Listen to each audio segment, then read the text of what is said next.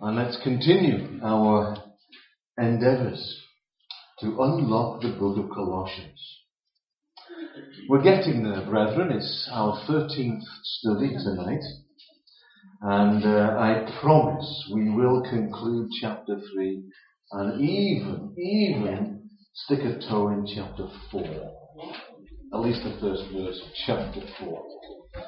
But we are getting there. I anticipate perhaps after tonight maybe just three more studies and we will have done the Apostle Paul's letter to the first century church in Colossae some justice at least. Last time we thought about uh, Paul's new standards for the Christian. Tonight we're moving on and thinking about new standards for the Christian church. Let's read then Colossians chapter 3 from verse 12 and then into chapter 4 verse 1. Colossians 3 verse 12, therefore, as God's chosen people, holy and dearly loved, clothe yourselves with compassion, kindness, humility, gentleness, and patience. Bear with each other and forgive whatever grievances you may have against one another. Forgive as the Lord forgave you. And over all these virtues, put on love, which binds them all together in perfect unity. Let the peace of Christ rule in your hearts since as members of one body you were called to peace. And be thankful. Let the word of God, Christ, dwell in you richly as you teach and admonish one another with all wisdom and as you sing psalms, hymns and spiritual songs with gratitude in your hearts to God. And whatever you do, whether in word or deed, do it all in the name of the Lord Jesus giving thanks to God the Father through him. Wives, submit to your husbands as is fitting in the Lord. Husbands, love your wives and do not be harsh with them. Children, obey your parents in everything, for this pleases the Lord. Fathers, do not embitter your children or they will become discouraged. Slaves, obey your earthly masters in everything, and do it not only when their eye is on you and to win their favour, but with sincerity of heart and reverence for the Lord. Whatever you do, work at it with all your heart, as working for the Lord, not for men, since you know that you will receive an inheritance from the Lord as a reward. It is the Lord Christ you are serving. Anyone who does wrong will be repaid for his wrong, and there is no favoritism. Masters, provide your slaves with what is right and fair, because you know that you also have a master in heaven. This, friends, is the word of God. Let's pray a blessing. Father, we thank you for these scriptures, illuminating scriptures, challenging scriptures. Help us, Father, in our endeavours tonight to unlock these verses. Give us understanding both contextually, what was Paul endeavouring to communicate to this church all those centuries ago.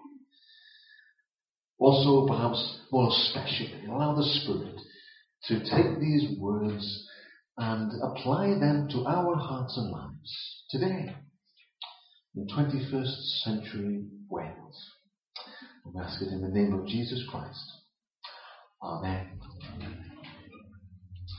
So, in many ways, tonight we follow on from our studies, our discussions of last week in our respective anchor groups. New standards for the Christian church. So, you should be way ahead of me way ahead.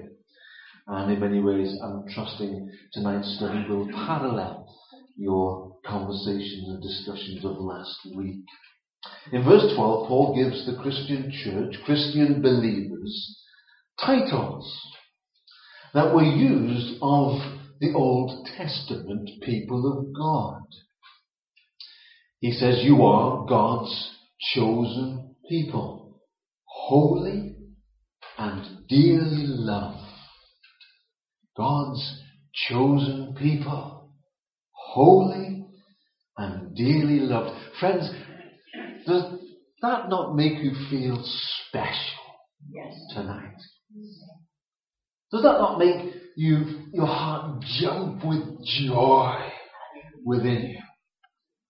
You are God's chosen people. Holy. That is, set apart.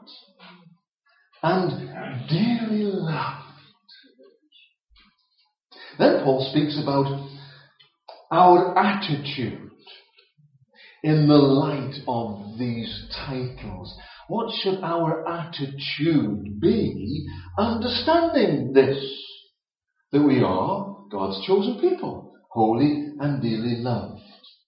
Sin, as we have already seen in these studies, brings only fragmentation and disintegration within the confines of the Christian church. What damage our temper, our tongue, our lust can do.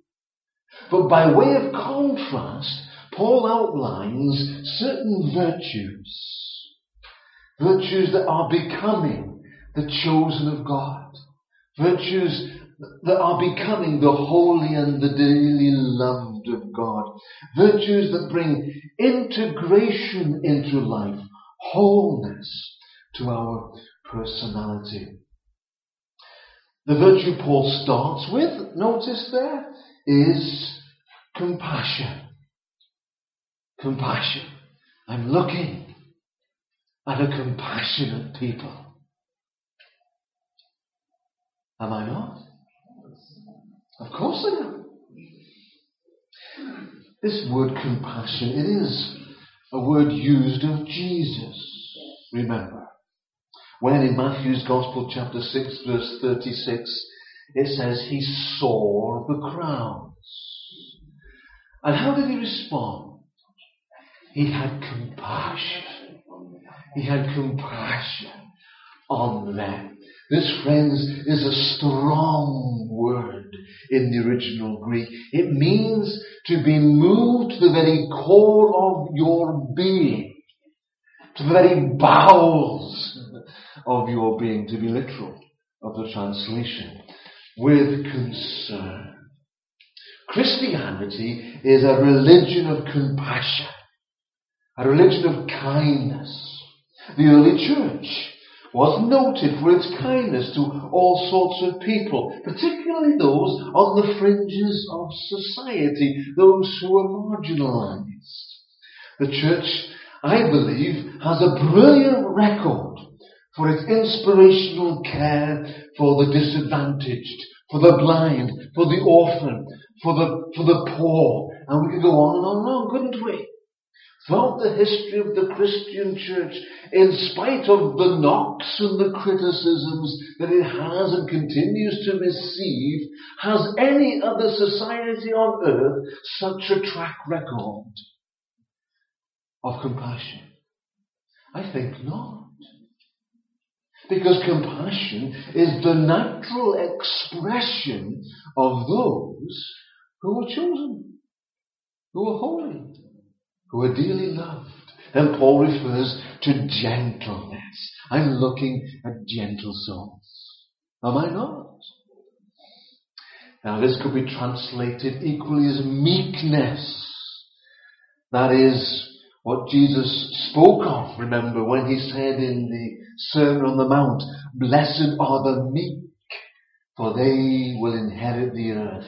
Meekness. We've considered this recently on our Sunday morning, haven't we? Meekness. Is it weakness? No. Certainly not. I was thinking about this. A modern understanding of weakness. Meekness, rather. Meekness is like being at a set of, set of traffic lights in your new top of the range Porsche car. A car that's capable of doing 0 to 60 in under 4 seconds. You are sat there at the lights. Next to you is a guy in a Robin Reliant. A beat up Robin Reliant. But he's revving his car's engine, enticing you to a race when the lights change. Meekness, my friend, is letting him beat you when you know only full well that you can easily beat him. That's meekness. Now I understand that, you see. Meekness is strength and power under control. You see? The Porsche has the strength, has the power, but it's under control. It's meek. It's humble. You don't cut people down to size just because you can when you are meek. You don't put people in their place just because you can when you are meek. You don't make people feel small and inadequate just because you are perhaps bigger and smarter than they are when you are meek. Meekness, gentleness, this is a characteristic, a virtue of those who are chosen holy and dearly loved. Next comes patience. Oh, I'm looking at the patient ones, am I not? Of course you are. Some of your eyes are twitching a little, I have to say. Patience, long suffering, the long fuse in contrast to the short temper. It is said of some people that they do not suffer fools lightly.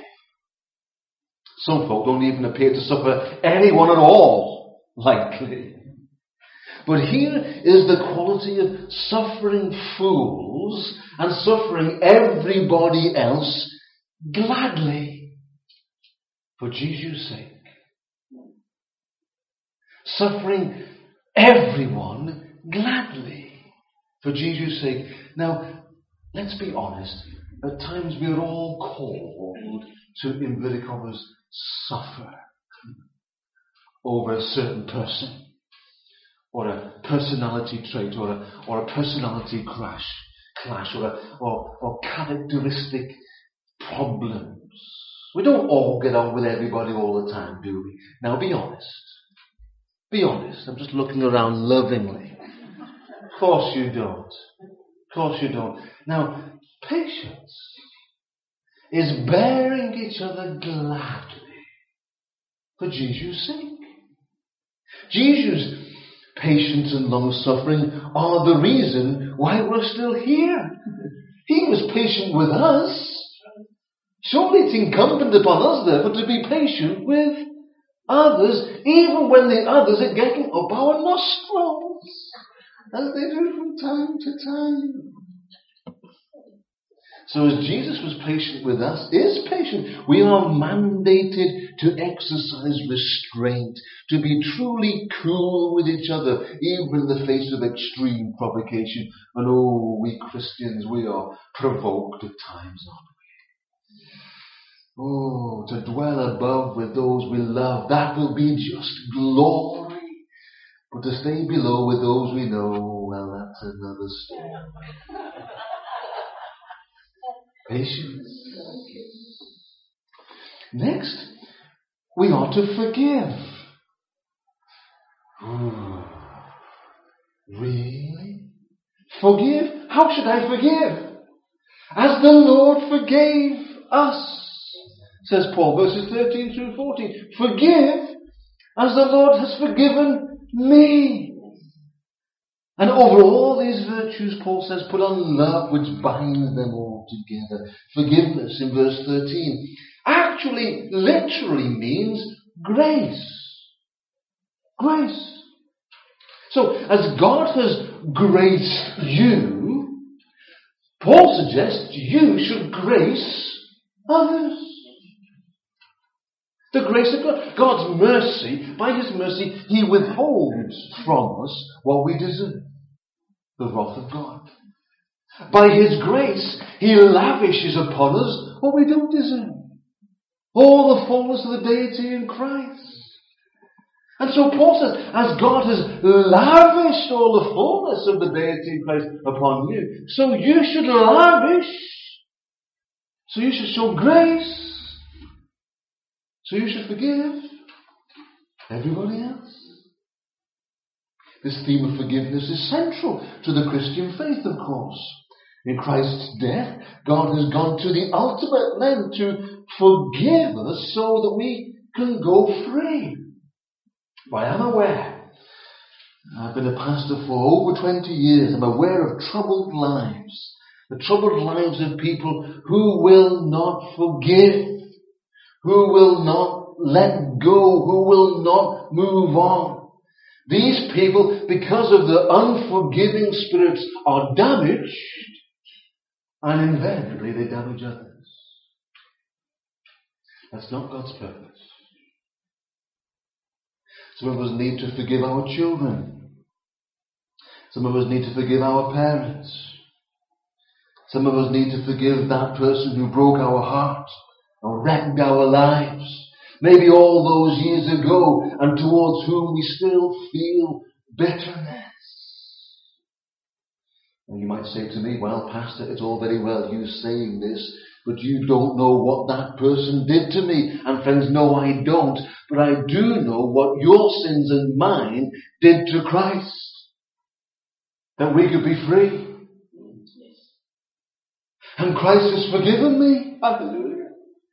And He's forgiven you. Hallelujah. And so Paul says, forgive as you are forgiven. Yes, amen. Jesus said, did he not, in the measure that you apply to others, it will be applied, applied to you, measured unto you. Mm. Ouch. So if I withhold forgiveness, this is basically the reality. If I withhold forgiveness, then Jesus withholds his forgiveness of me. Oh. Over all these virtues, says Paul, verse 14, put on love. I love this. This is agape love. Put on the love that is patient and kind. Put on the love that is not jealous or boastful. Put on the love that is not arrogant or rude. The love that is the love of Christ that resides in every single child of God by the infilling of the Holy Spirit. Put on love. These virtues, my friends, are natural expressions of those who are chosen of God, holy and dearly loved. Then Paul speaks about peace. Hallelujah. Jesus said, Peace I give unto you. Not as the world gives do I give unto you. Let not your heart be troubled. Do not be afraid. Paul specifically speaks of peace as he speaks about the church, verses 15 through 17. Notice when Paul speaks, says you and your in these verses, they are plural. They are plural. So he's not speaking about to individuals, he's speaking to the church. He says, let the peace of Christ rule in your hearts. Now he's writing to a particular church at a particular time, the Colossian Christians. First century AD, he says, brethren of the first century church in Colossae, let the peace of Christ rule in your hearts. And I think we can apply the same to Coedpenmaen Community Church on the 6th of April 2017. Let the peace of Christ rule in your hearts. Of course, we can know the peace of God individually, but here Paul is writing about a church full of peacefulness. There's a difference, isn't there? You can have a church full of Christians who know the peace of God, and you can have a church full of peacefulness. And they're not essentially the same things. No? I wonder if people enter our church, do they feel a sense of peacefulness? We live in a warring, hurting, dysfunctional world, do we not? The local church, I believe, is meant to be a haven. It's meant to be an oasis of peace and healing for damaged people and damaged communities. Do people of Thrashland come into this place and feel safe? A sense of peacefulness. The local church is the hope of the world. The assumption, of course, in this statement is that the particular local church is a place where the Lord Jesus Christ is truly central. Then the local church isn't merely a happy place, but it's a healthy place, functioning as it should, salt and light within her community. I, I pray to God that this is the reality here. The alternative is tragic, is it not? Yes. When such a church is no different from the world outside of it. Fighting, gossiping, cold shouldering each other, playing power games within the confines of the church, having turf wars about who does what and when and why and where. I know many churches like this.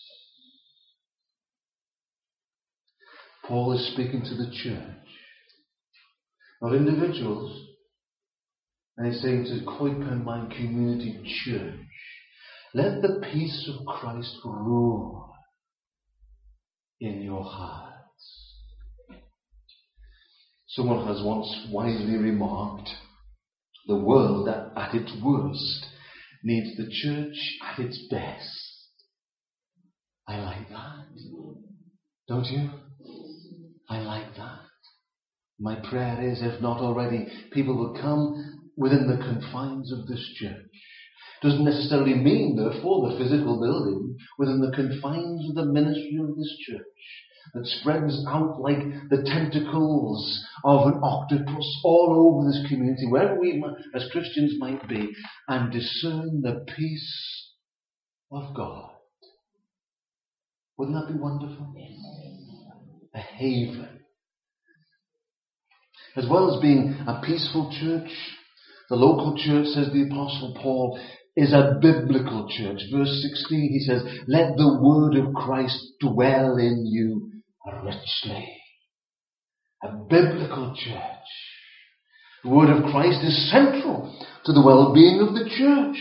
The Bible, my friends, too often these days is neglected, is overlooked, is ignored, and is so at the peril of the Christian church. Yet in many churches today, scripture is marginalized, the Bible teaching is neglected. Moreover, notice that the church of which Paul writes here is a worshipping church.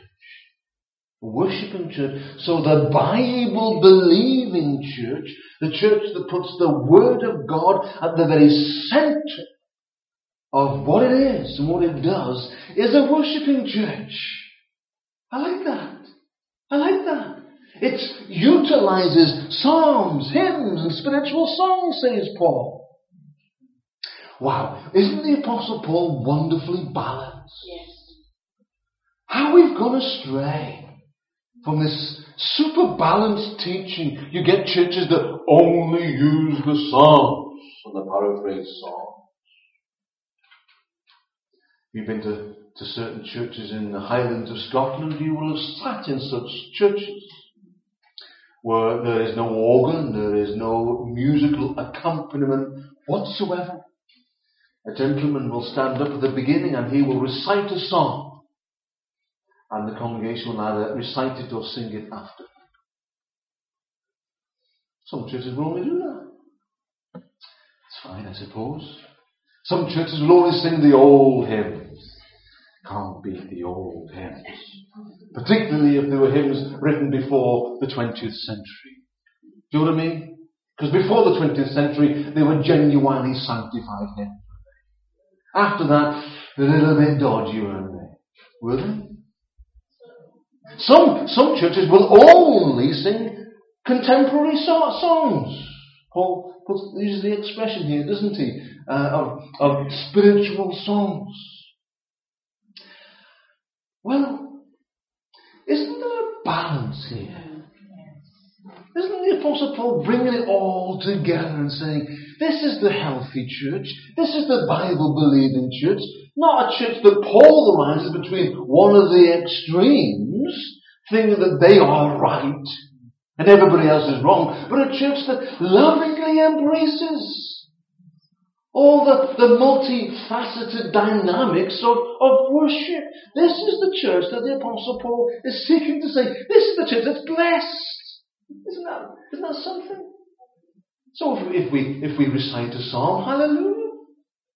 Or if we sing an old hymn, hallelujah. And if we sing a contemporary song, hallelujah. Because God blesses them all. and, and this is the balance here. This is the Bible believing church. It's a worshipping church. Peace and unity in the local church are highly prized and carefully guarded, or they ought to be. This is the church that the Apostle Paul speaks of here in these verses. And then in verse 17 he says, as we endeavor to be wisely eclectic, as we endeavor to be flexible and yet testing everything by scripture, Paul says, whatever we do, whatever you do, whatever we do, whether in word or deed, do it all in the name of Jesus Christ. Wow. So if we're doing anything that's not in His name, Paul says, stop it immediately. Stop it immediately. There's an awful lot going on within the confines of the Christian church that is not in the name of Jesus Christ. In the name of tradition, certainly. In the name of uh, denominational persuasion and preference and priority, certainly. In the name of human agenda, certainly. In the name of selfish pursuit, absolutely. All these things, says the Apostle Paul, are to no avail. They are not blessed. Whatever you do, he says, do it in the name of Jesus Christ, giving thanks to God the Father through Him. This is a Christian church the Apostle Paul exhorted the Colossians to be. This is the Christian church the Holy Spirit is exhorting Coedpenmaen Community Church to be. And very quickly, Paul moves on to talk about marriage. Oh, it's a puzzling move, isn't it? One minute he's talking about worship in the church, next minute he's talking about marriage. Where on earth, Paul, is the link? Has he gone off on a tangent here? Is this something of a theological afterthought? Oh no.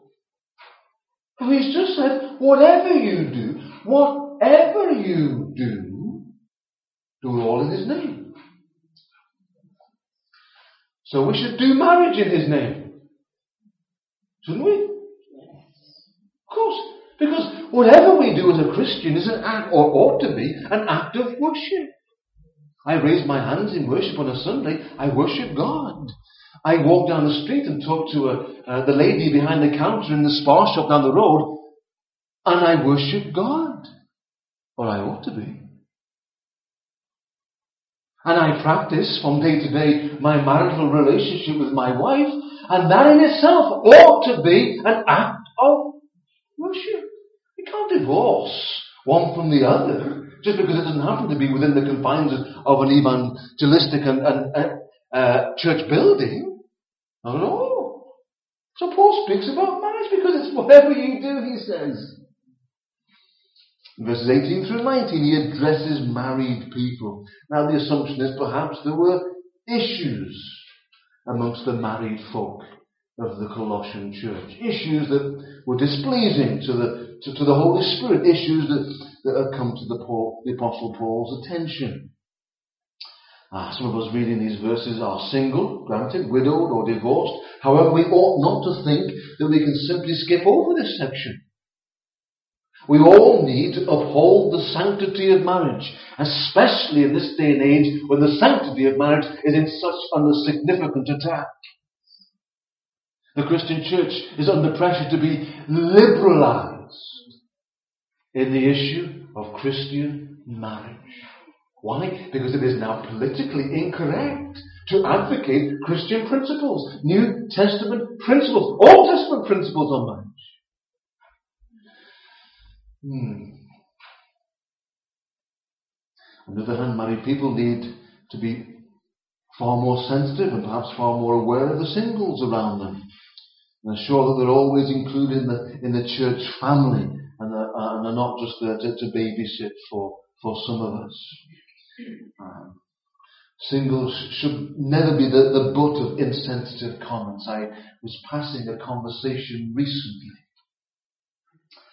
Oh, it broke my heart. I wish I hadn't heard it. I wasn't listening out for it.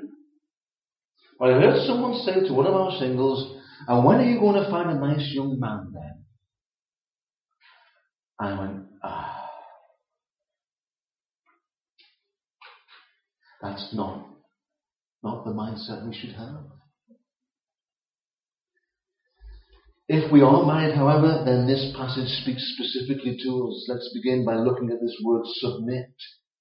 I think I'm over prepared tonight, Submit. There are different ways of expressing ourselves through language, aren't there? For example, I hit. I hit is what we call the active. I am hit is what we call the passive. But when I hit myself, this is called the reflexive. Or in the Greek, it's better known as the middle voice. This word submit here is in the middle voice. Now that's significant. That's significant. Submitting to her husband is what the woman does herself. Not under duress.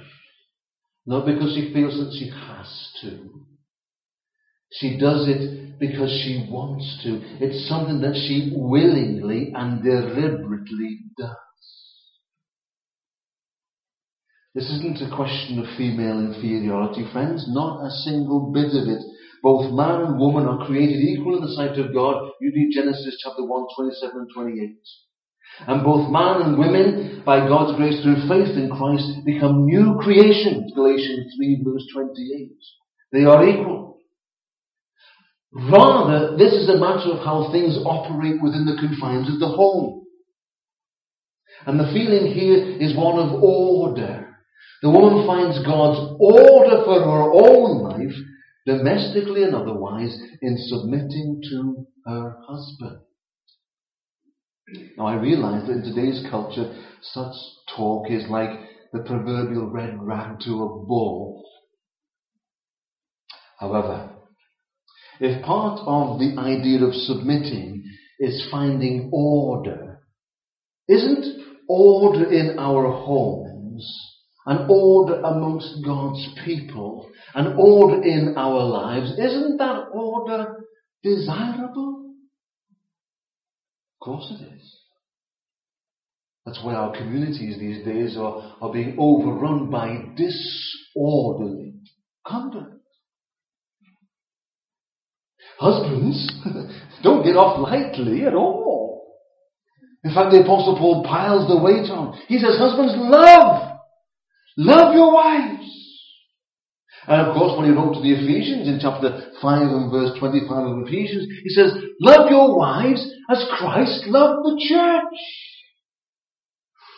Ouch. How much did Christ love the church? Well, he died for the church. Enough said. Enough said.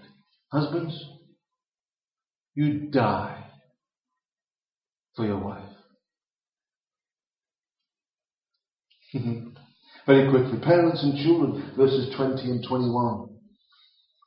He says, Children, obey your parents in everything. Oh my. I tried this many times with my kids when they were teenagers. Look what the Apostle Paul said! And they just raised their eyebrows and said, Oh, shut up, Dad, walked off. Fathers, do not embitter your children. Now, friends, in the original Greek, you cannot help but see how reciprocal these two are. One depends upon the other equally so. So if I expect my children to obey me in everything, then I ought to never embitter my children. They run uh, parallel. It's reciprocal. Deb and I were very young parents. Chronologically speaking, we had our first daughter Tina when we were just 23 years of age. And we had Ruth just 14 months later. And we greatly appreciated the advice of many, not least uh, of Dr. James Dobson, who produced a course in the 1980s, Focus on the Family. Do you remember it? Focus on the Family. Great course. It was Americanized, I grant you that, but uh, Deb and I, as young parents, greatly benefited from Christian biblical teaching about parenthood. One of his sessions was on, and I quote, how to bend the will without breaking the spirit. And he used this verse. How to bend the will without breaking the spirit of a child. and yes, children obey your parents, but fathers, that's uh, fathers, mothers, by the way. That's not just a masculine, that's neuter. Parents, don't embitter your children. To both ends nor either or. I suppose this course by Dr. Dobson will be somewhat outdated these days, but it has occurred to me recently that many young parents today are floundering, aren't they? Looking for advice, looking for help, looking for support, and perhaps the Christian church should be there for them. And we're not. We're not. We're not there for them. Maybe we ought to be. Paul then goes on to pretty well conclude this section by talking about the workplace context. contextual. He's addressing slaves, the workplace. In June 1981, I began my working career as a civil servant. in What was in those days the Department of Employment. I tried my best to feel enthusiastic with the clerical duties that were given me. Yawn. Then I discovered verse 23. Whatever you do, work at it with all your heart as working for the Lord, not for men. Ooh, that came like a bolt out the blue and hit me between the eyes one Sunday night when Billy Campbell preached in our church. I was a different employee the following Monday morning in the office, a different employee. And you know what, my friends? I was a transformed man because I suddenly went to work realizing I wasn't working for the government. I wasn't working for my superior supervisor. I was working for the King of Kings and Lord of Lords. And with that mindset, not by trying so much, but with that mindset, I was promoted three times in three years. Isn't God amazing? Because I was working for Jesus. It was, it transformed my, my working day completely. That's what Paul says here. Nothing is too small, nothing is too humble, nothing is too insignificant, my friends, if it's done for Jesus. It's old, old hymn I used to sing. Little is not, little is much when God is in it. Labor not for wealth and fame. Little is much, my friends, when God is in it. Remember in the first instance, these words were written to slaves. Slaves. Slaves who had no legal rights. Slaves who enjoyed no employment legislation to protect them. Slaves who had no union shop steward in their corner. Paul's addressing slaves. Submit to your employers, your masters. He then actually addresses masters, the other side of the coin. So if we're masters, if we're employers, Jesus says, be careful how you rule over those under you. Just how many of us have been stung by so-called Christian tradesmen who did a shabby job and left us with a big bill as they walked out the door whistling their choruses as they went. I've been stung.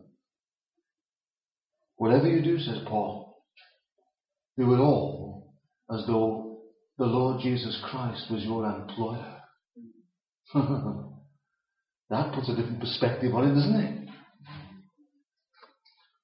So as Paul concludes setting out these new standards for the Christian and for the Christian church, friends, what is the secret to, to this whole new way of life and living? Well, here's a sermon outline for you preachers. For the secret's mentioned three times with a slightly different slant on it. Chapter 3 verse 1. It says that in the past we were raised with Christ. Chapter 3 verse 3 says that in the present our lives are hidden with Christ. Chapter 4, chapter 3 verse 4 it says that in the future we will appear with Christ in glory. Notice the continuity. Raised with Christ, hidden with Christ, will appear with Christ in glory. The common denominator, my friends, to this kind of successful life as those who are called of God, holy, chosen, is Christ. Is Christ. Paul is not exhorting us to be some kind of supermen, superwomen. For we cannot, with our very best endeavors, our very best efforts, live like this. Paul says the secret is on Christo, is in Christ. In Christ. Christ in you, the hope of glory by His Holy Spirit. The story goes that Muhammad Ali was taking a plane journey while he was still heavyweight boxing champion of the world. Before the flight took off, as is the custom, the stewardess came along the aisle and said, Mr. Ali, would you please fasten your seatbelt? Muhammad Ali looked at her and said, Superman, Supermen don't need seatbelts. She looked at him and said, Superman didn't need a plane. Now you fasten your seatbelt.